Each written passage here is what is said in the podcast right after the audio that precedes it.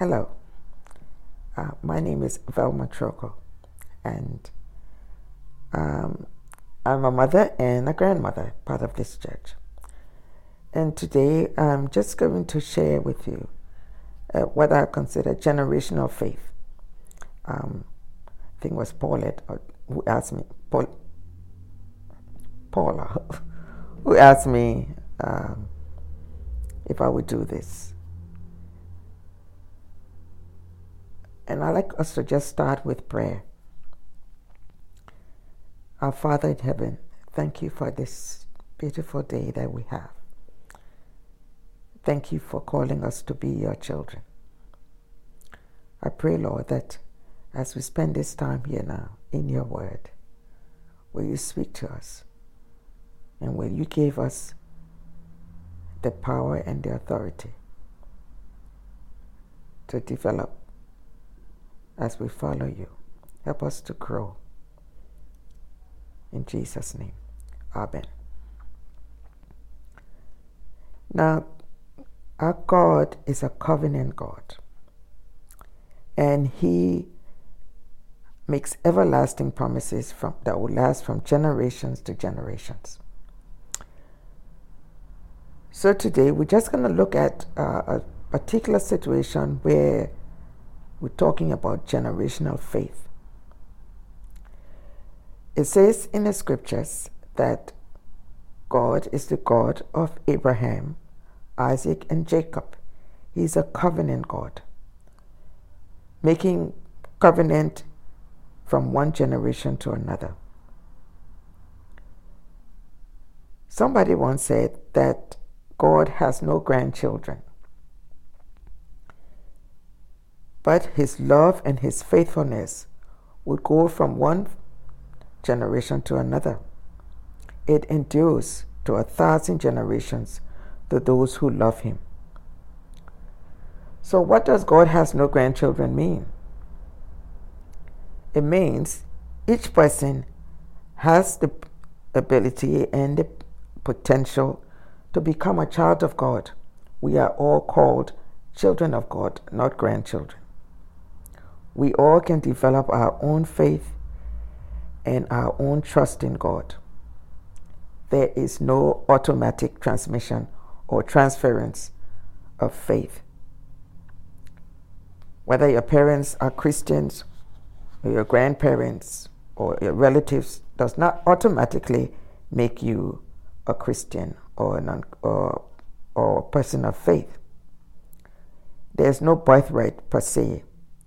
But because we have a covenant God, there is great possibility of us becoming Christians.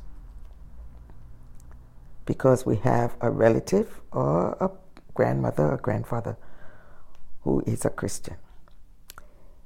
In Paul's second letter sent to Timothy, chapter 1 and verse 5, Paul the Apostle was writing to Timothy and he mentioned about Timothy's faith.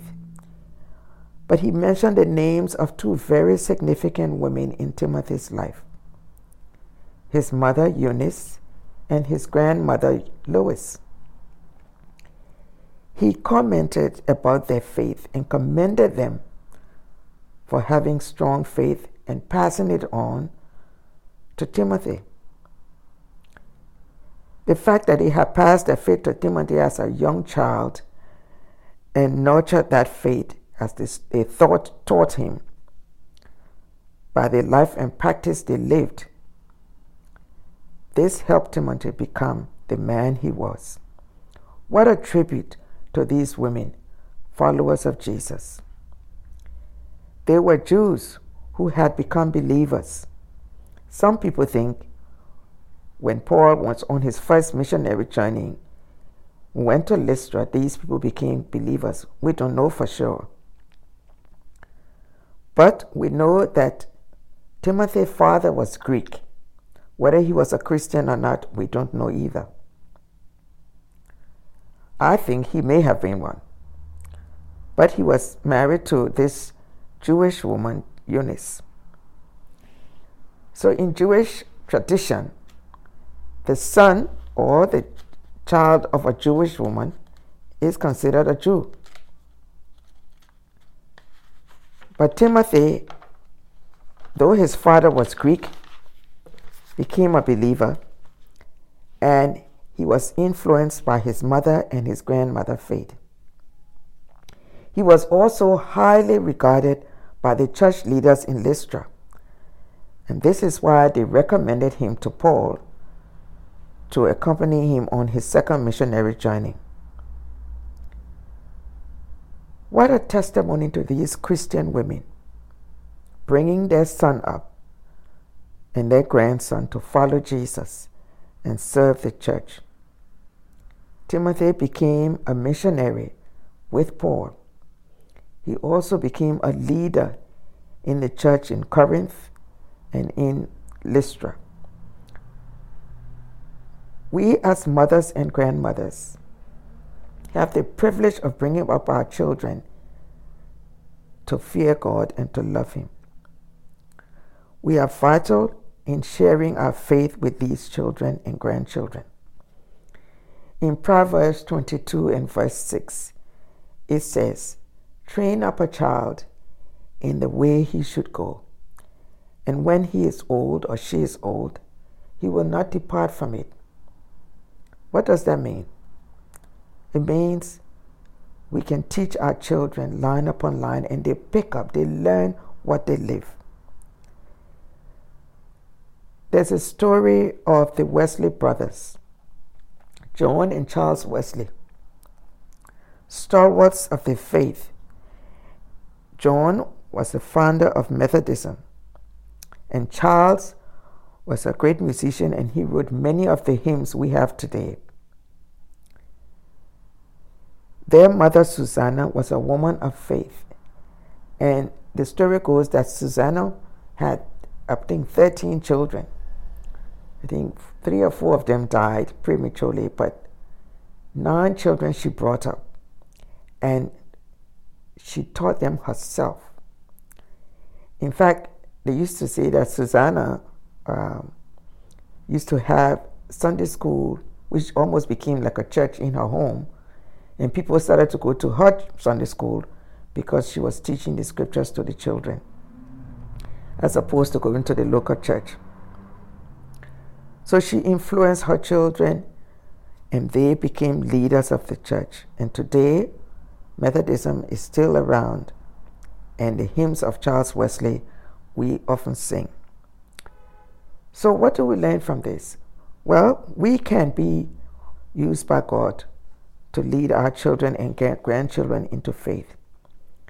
And we see, even in our church today, there are many families who the grandmother, the mother, and they're passing on their faith through their children.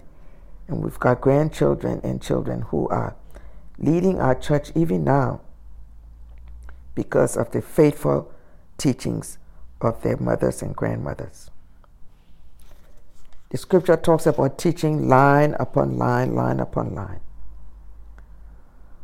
We also must live our faith before our children. We mustn't leave it to others to do. We mustn't leave it to the Sunday school teachers or even to the pastors. It is our responsibility. But we must be diligent, praying for them daily and by name and bringing them to experience worship and bringing them to experience the Jesus whom we serve. Who knows what God has in mind for our children or our grandchildren? But we are part of God's plan for them. The fact that they're born in our family means God has them in His sight. So, daily praying, teaching, loving, sharing our with our children what we learn from God will lead them to develop their own faith. People practice what they live, and they live what they practice. We just call to be faithful. God will help us. Moms and grandmothers, your prayers and your lives will speak to your children. The scripture tells us again that faith comes by hearing, and hearing by the word of God. Everything we do must be intentional for God. God helping us. So, what can we do? What can we reflect on what we said today? Well, I want to suggest that we build ourselves up in our most holy faith. And when we build up, we will be able to lead our children to develop their own faith. We must share what we learn as we grow. We must pray diligently for our children and grandchildren by name, bringing requests, the needs before God, but also that God will make Himself known to them. I like this one that says we should circle our children in prayer. Circle anything that we have to contend with, we circle it in prayer. We can become circle makers. Remember that our examples speak louder than our words. So, living our faith day by day will encourage our children too and our grandchildren to develop in faith. Let us pray. And so, Lord, we thank you that you want us to bring our children to you and our grandchildren. So help us to teach them line upon line. Help us to demonstrate to them the faith that we have so they too will develop faith. Help us to be patient with them. But most especially, Father, help us to be loving, sharing the love of Jesus in everything we do and say. May our homes be filled with the joy of the Lord. May our homes be filled with the Word of God so that the children for the next generations will share our faith too. In Jesus' name, Amen.